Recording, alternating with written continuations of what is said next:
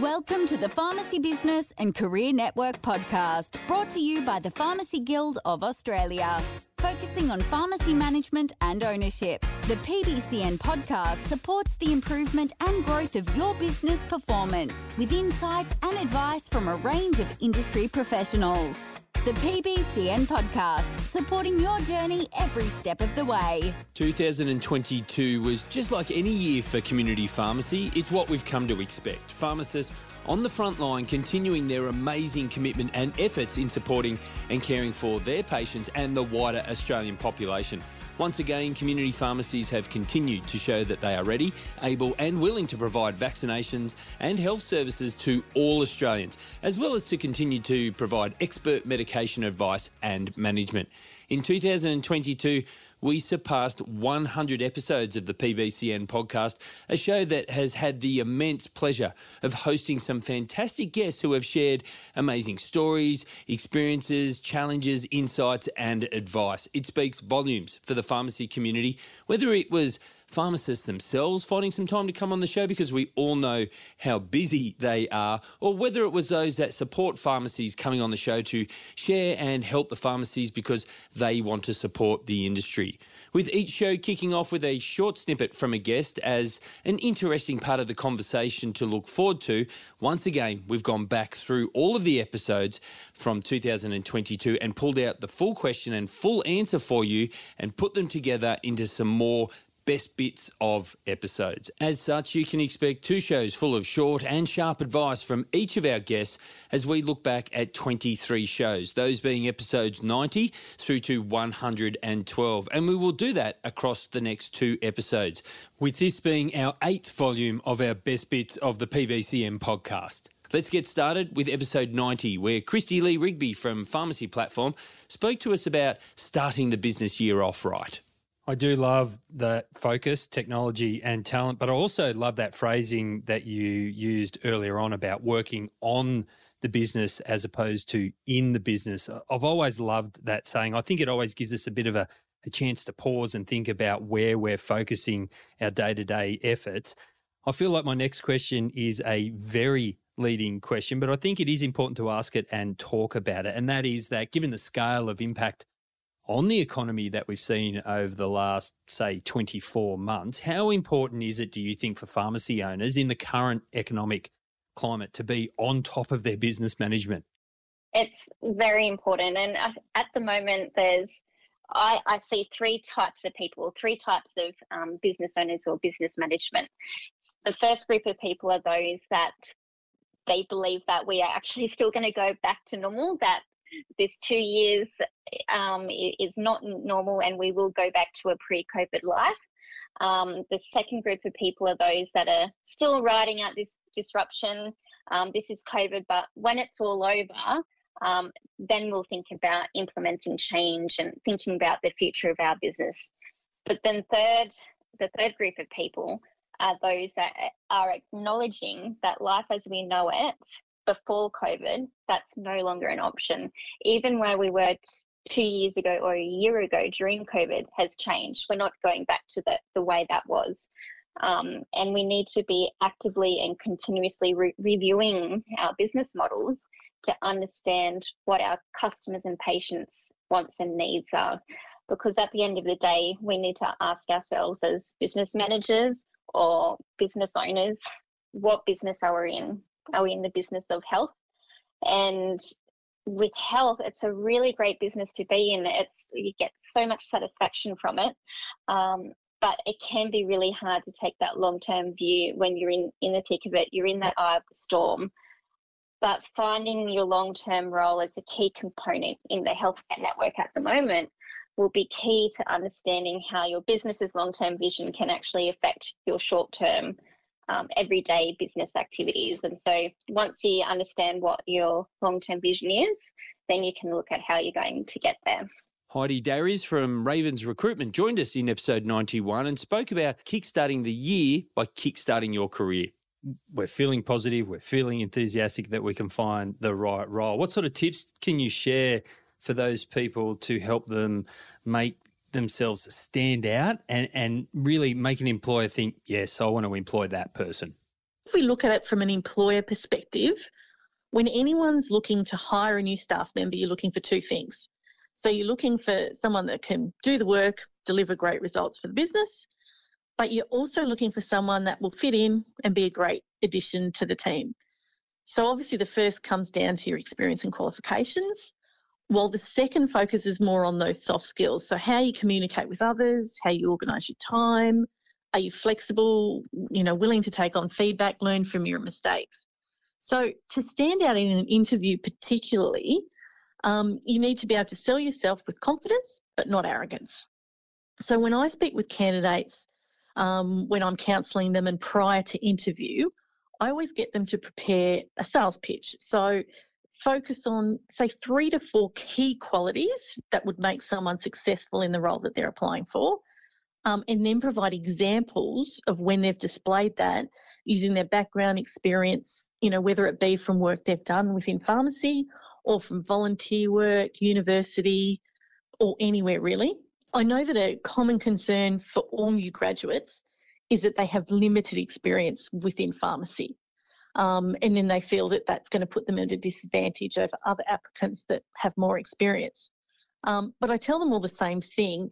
Despite that lack of experience within the industry, speaking with hundreds of pharmacy employ- employers, they will always prefer to hire someone with a little less experience, but is, who's driven and motivated to learn and succeed. In episode 92, we caught up with Adele Tahan to speak about International Women's Day. The pharmacy industry has a significant female workforce, yet we see a decline in the numbers that then transition from working in a pharmacy into ownership and particularly leadership roles. What do you think that is? What contributes to that, do you think?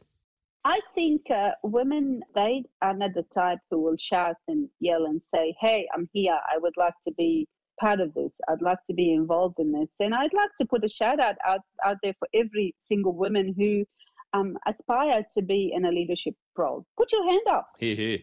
Contact us. Contact us. Talk to us. Uh, come to us um, asking to be part of this. I would love to be a, a mentor and to help someone to achieve their purpose by getting into leadership position because empowered women empower women. So it's important that we empower them. And I think it's important for women to feel safe, the psychological safety. Uh, and even if they don't succeed straight away, it's a journey. It's never about the destination.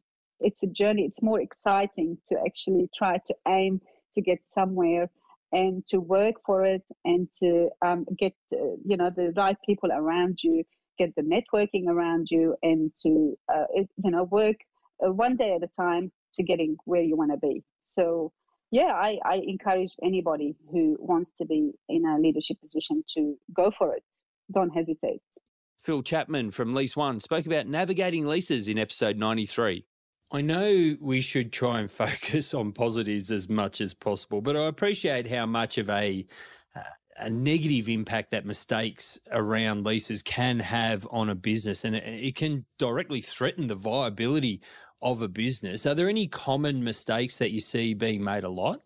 Oh, this is even pre-COVID, uh, Daniel. It's it's not leveraging time, and look, the changes back over a decade now in the um, location rules have shifted the power in respect to uh, you know pharmacy owner, uh, ownership of pharmacy numbers. So leveraging time is all more important now, so that your site doesn't get churned and you've got control of what's going on into the future, and you can you can begin in, somewhat take charge of your own destiny. If you don't leverage time, the landlord's going to wind the clock down on you. That gives them more opportunities and more options to go out and, and look at talk to other people, talk to other pharmacy groups, however they want to do that. If you leverage time, get in early, have those conversations, lock your lease in, renew early, take landlords out of this cycle, then you're going to have a much uh, more valuable pharmacy, a much more secure pharmacy, and you're certainly going to see a, a brighter future for that business. But leveraging time is uh, is my is my soapbox. In episode 94, Guild Pharmacy of the Year winner Cooleman Court joined us to discuss their success.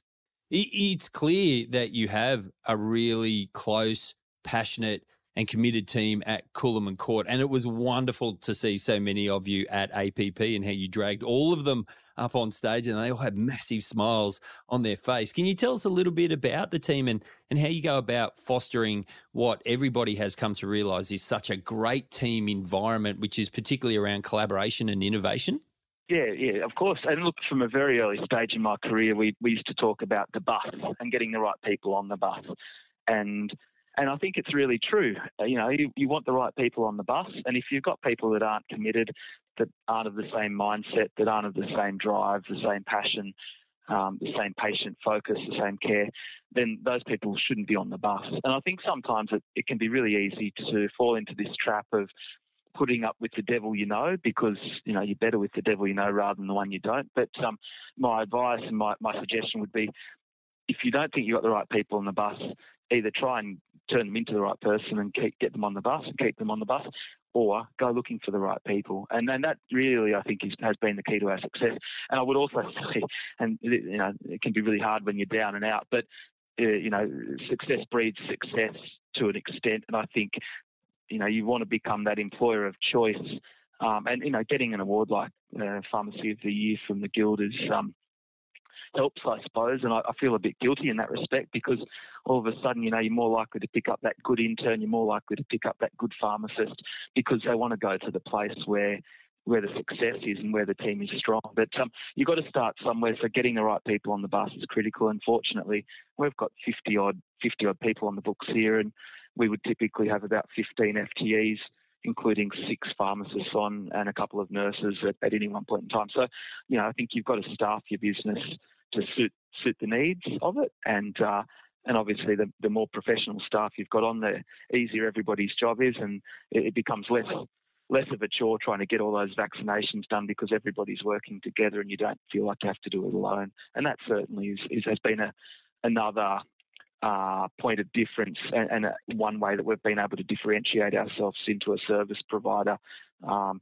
where everybody's happy doing it and there's, there's less uh, pharmacist and nurse fatigue. Although I think if you ask my team, they'd say they're pretty fatigued right now. We learned all about guiding valuable change from Brendan Baker in episode 95. Maybe to tie it together to get help people take that first step. For those that are listening and they feel inspired and they want to get started soon, what's one piece of advice you would give them to, to get them to take that first step?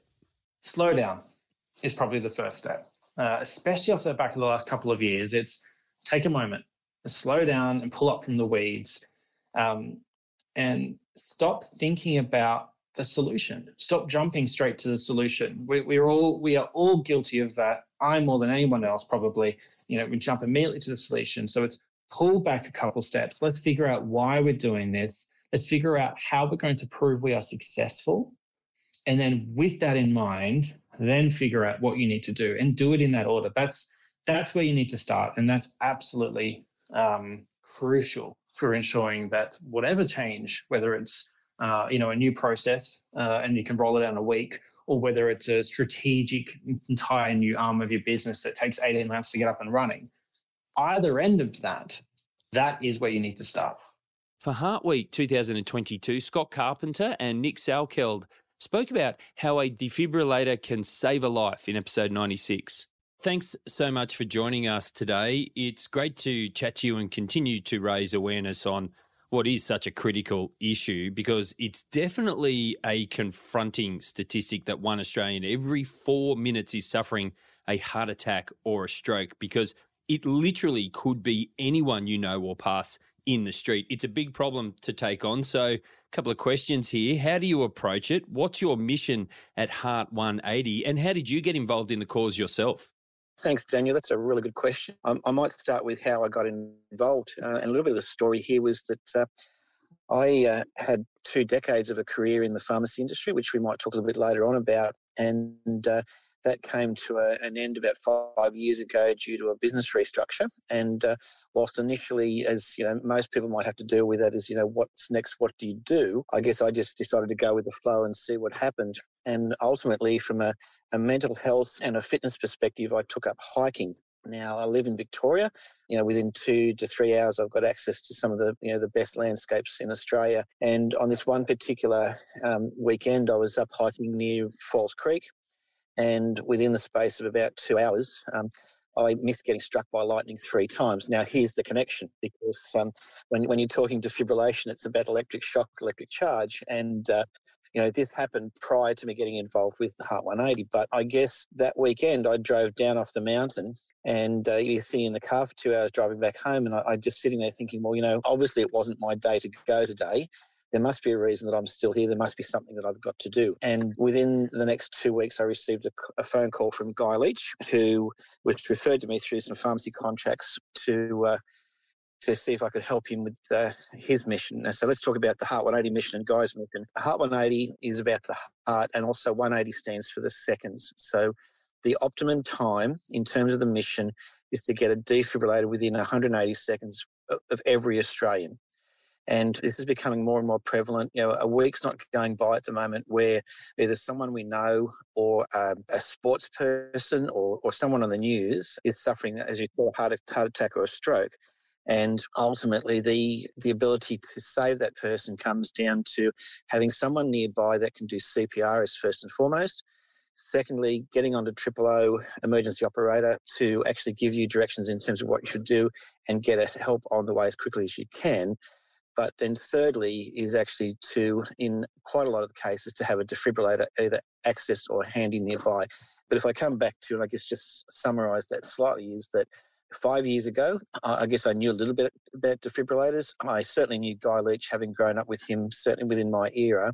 I had no knowledge of um, his experience with uh, having lost a mate, you know, and, and as you said, you've had him on before talking around that as to how he got involved with it as well. And now, I guess, my foray into the pharmacy industry. So, you know, what we're doing in terms of approaching it is working really closely with the Guild with our own separate mission, and that is to get a defibrillator within every pharmacy in Australia by 2025.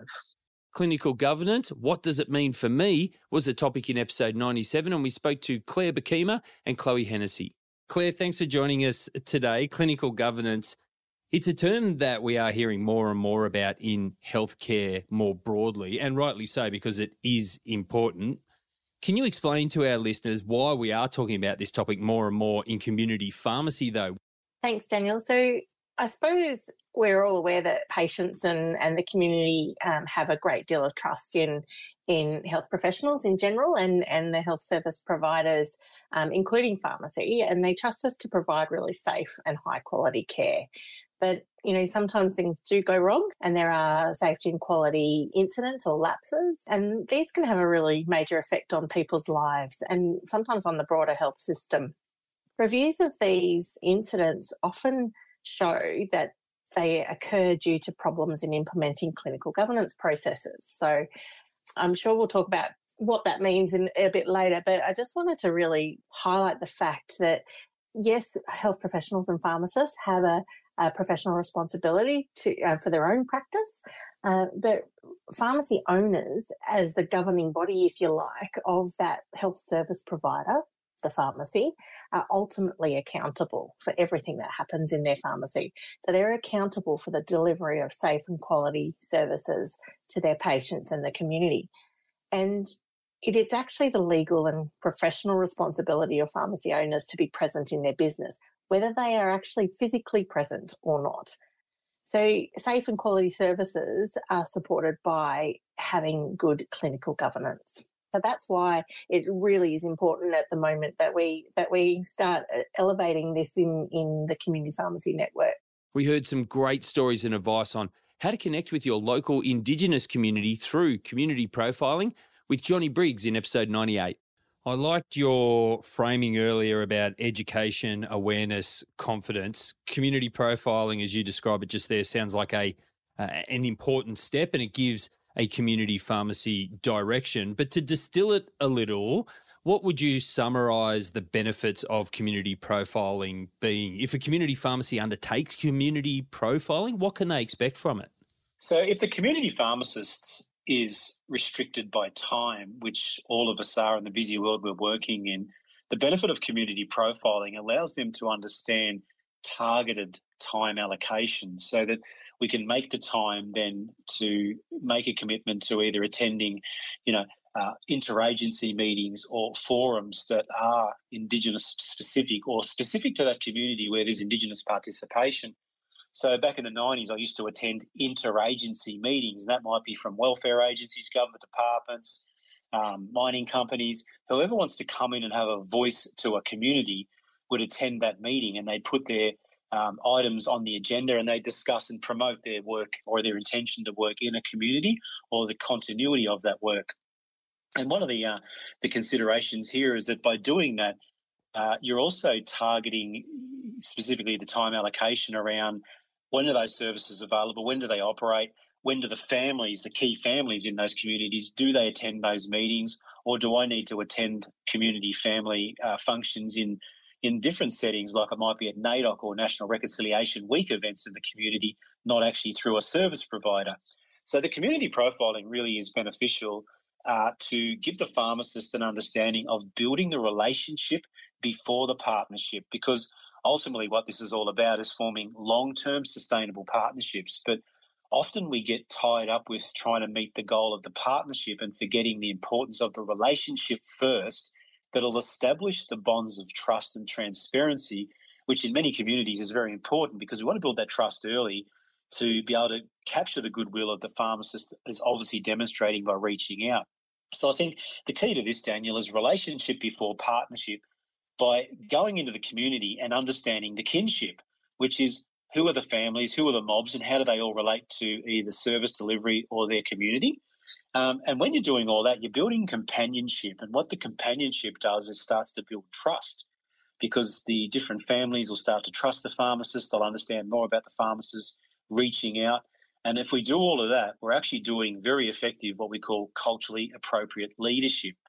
So it's relationship, partnership, kinship, companionship. And that's what we really encourage if a pharmacist is wanting to take a strategic approach to embedding um, their connection or relationships with their local Indigenous communities.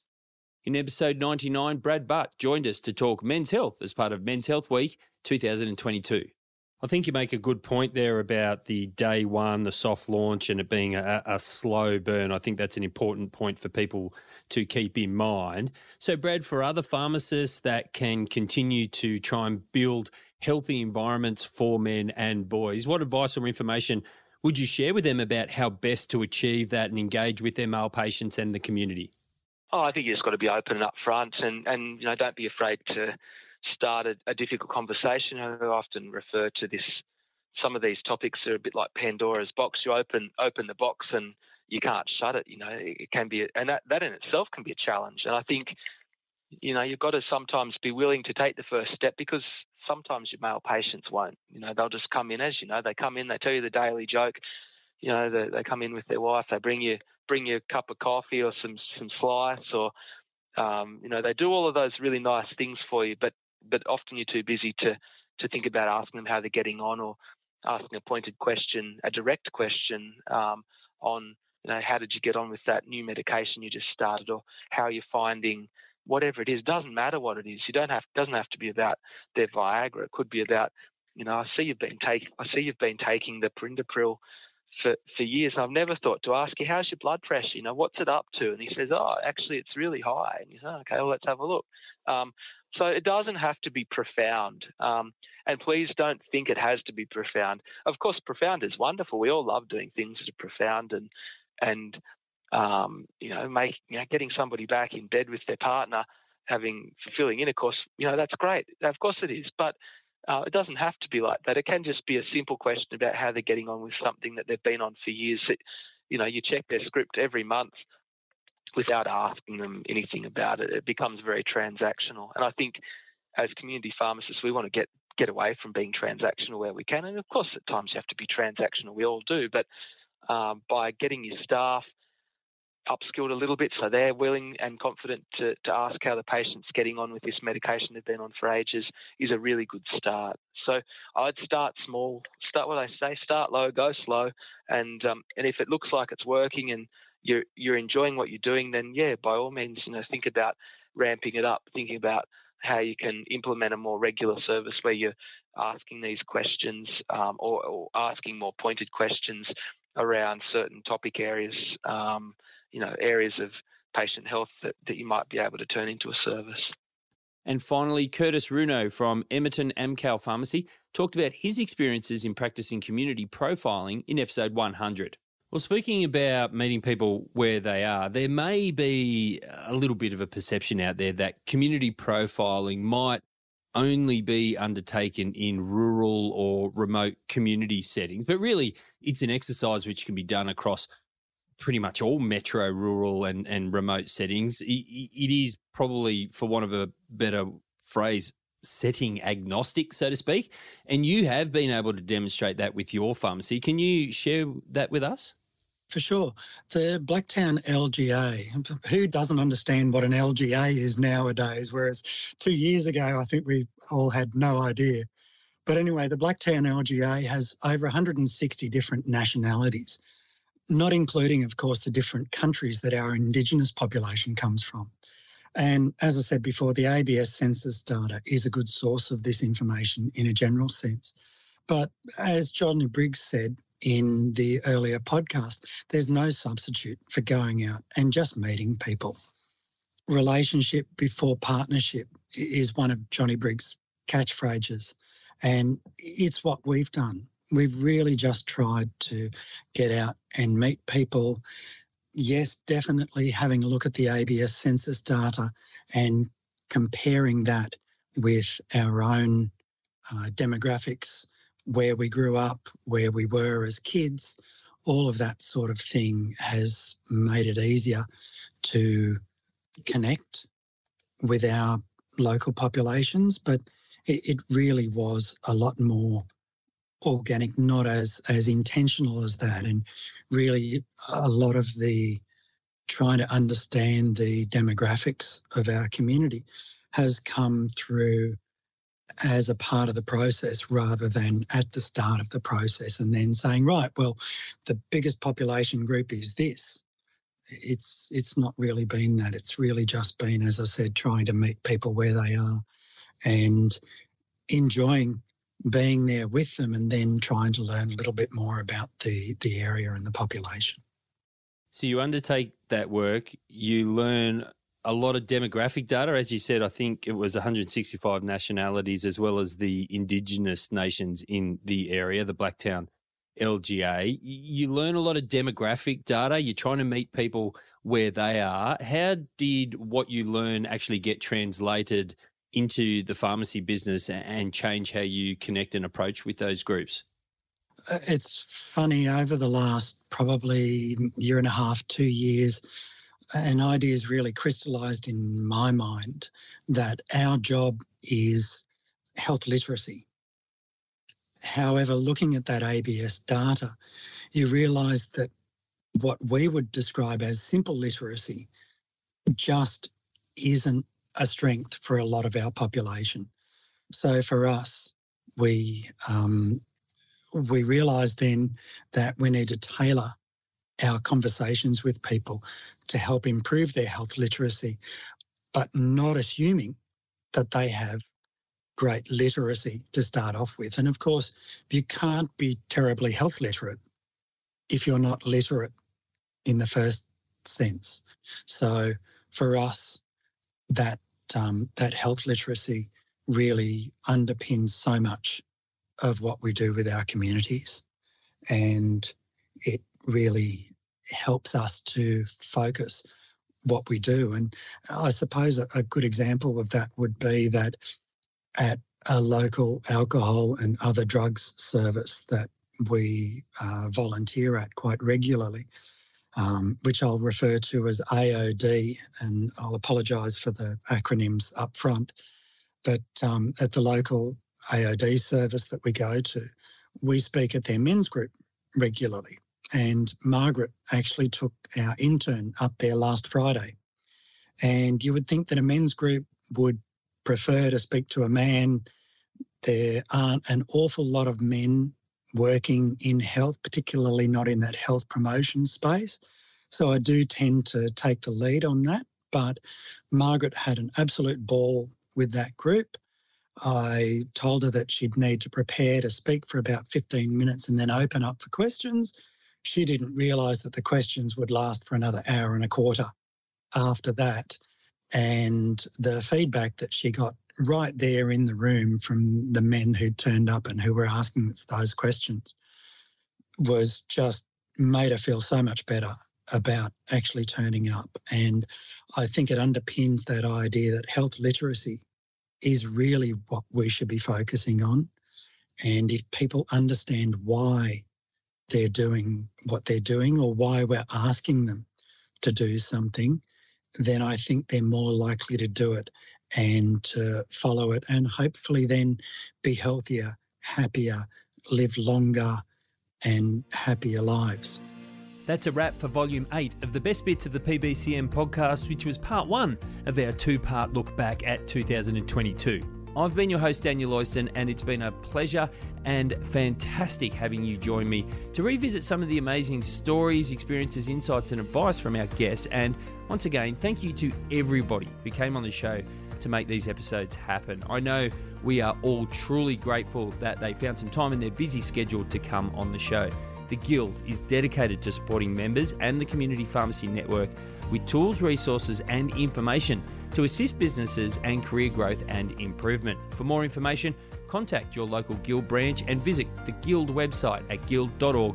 I look forward to you joining us for Volume 9 of the Best Bits of the PBCN podcast, which will be part two of our look back at 2022. For now, you've been listening to episode 114 of the PBCN podcast. The PBCN podcast, supporting your journey every step of the way. For more resources, to access support or advice, or to view this episode's show notes, visit guild.org.au.